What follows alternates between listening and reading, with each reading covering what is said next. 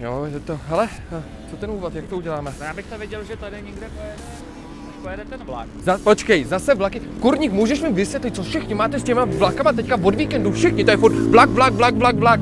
Teď furt jezděj. Jenom někde míň, no. To je hodně jako málo. Dobré. Tak to nějak vymyslíme, dobrý.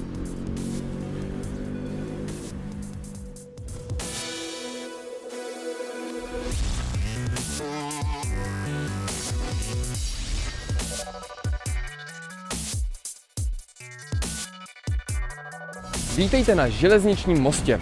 Nejdůležitějším železničním mostě v Praze, který nově unese jen jednu vlakovou soupravu, jedoucí poloviční, tedy 20 km rychlostí, a už vůbec ne žádný nákladní vlak.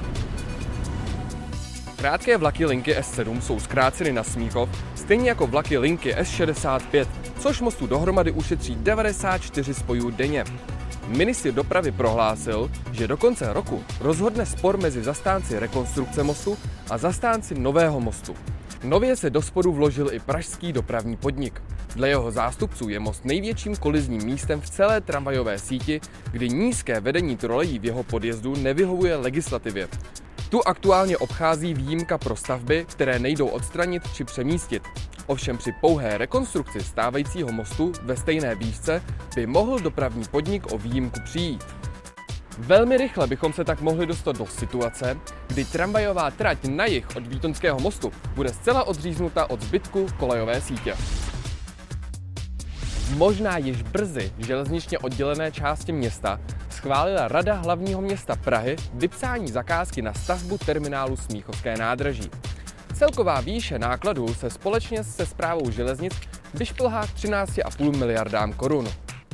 Nový terminál má spojit dnes existující přestupní body Smíchovské nádraží a na Knížecí do jednoho společného.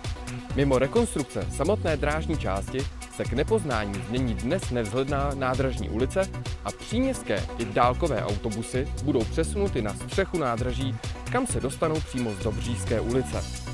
Rekonstrukce má začít v roce 2025 na mostech přes Strakonickou a Nádražní ulici. O rok později započne tříletá rekonstrukce nádražní budovy. V roce 2027 by se měla obnovit i letos snesená lávka k Radlické ulici. V neděli 10. prosince jsme přivítali nový jízdní řád. Největší novinkou v Praze je otevření železniční stanice Praha Rajská zahrada. Tam nově zastaví vlaky linek S2, S3, S22 a S34. Rajskou zahradu centrem tak vlaky zvládají spojit za 12 minut. U linky S3 a její zrychlené sestry R43 je novinkou odklonění na hlavák místo Masarykova nádraží. V PIDu je dále novinkou projekt čtyřmezí, kdy se čtyři kraje dohodly na vzájemné spolupráci, s čímž souvisí i obnovení celoročního víkendového provozu na trati Rakovník Kralovice u Rakovníka. Plzeňském kraji dále začala Arriva jezdit mezi Plzní a Horažďovicemi, za to mezi Horažďovicemi, Klatovy a Domažlicemi převzal provoz GV Train Regio. Dále nově jezdí Nightjet z Berlína do Gracu přes Prahu místo Bohumína. Nabízí tak nové vnitrostátní spojení, na které ovšem aplikace Můj vlak stále neumí prodat jízdenku.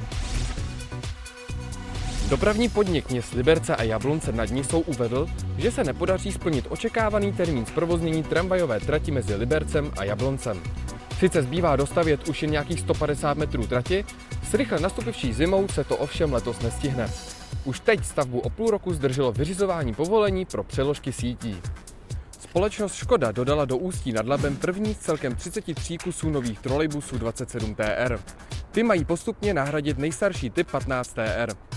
Mimo dnes už standardních výhod, jako je třeba klimatizace nebo USB nabíječky, disponuje i možností překonat úseky bez trakčního vedení díky akumulátorům a vzhledem k náročnému terénu v Ústí má hnané hned dvě nápravy. A v Ústí ještě zůstaneme.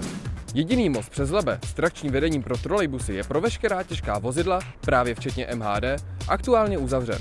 Město nyní podepsalo smlouvu na jeho opravu, která začne hned na jaře stavbou provizorní lávky pro nemotorovou dopravu, kam budou z mostu doktora Edvarda Beneše přesunuté sítě. Samotná rekonstrukce mostu proběhne v letech 2025 a 2026. Pardubice odklání vozy MHD z třídy Míru do souběžné Sukovy ulice. Důvodem je výrazné zhoršení stavu této ulice, kterou město nestíhá opravovat. Cestující dostanou jako kompenzaci první přestup zdarma. Dost kuriózní problém vyvstal při plánování železniční přeložky Nemanice Ševětín v jižních Čechách. Problémem je absence takzvaného hluchého dálničního mostu na dálnici D3, který zde měl dle původních plánů vzniknout proto, aby při výstavbě Kotýčanského tunelu nemusel být na dálnici přerušen provoz.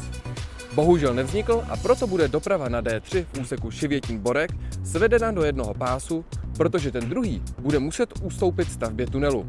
Zpráva železnic chce podat žádost o stavební povolení tohoto 18 km dlouhého úseku do konce roku a práce jsou naplánovány na rok 2028 až 2032.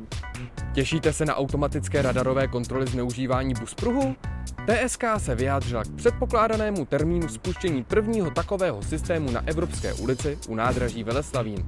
Připravte se, mělo by k tomu dojít už v roce 2027.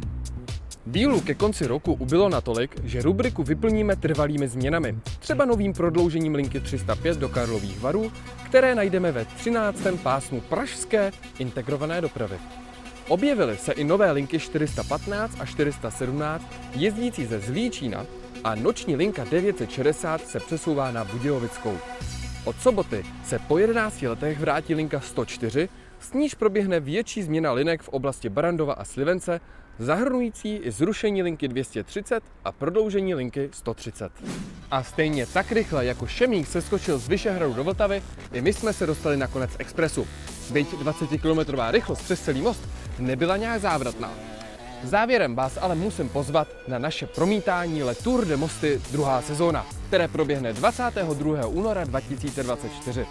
No, pro více informací sledujte naše sociální sítě, například Instagram a Mastodon. No myslíš, že? Řekl jsem všechno? Hm, souhlasí, souhlasí. Takže, čus Metrobus.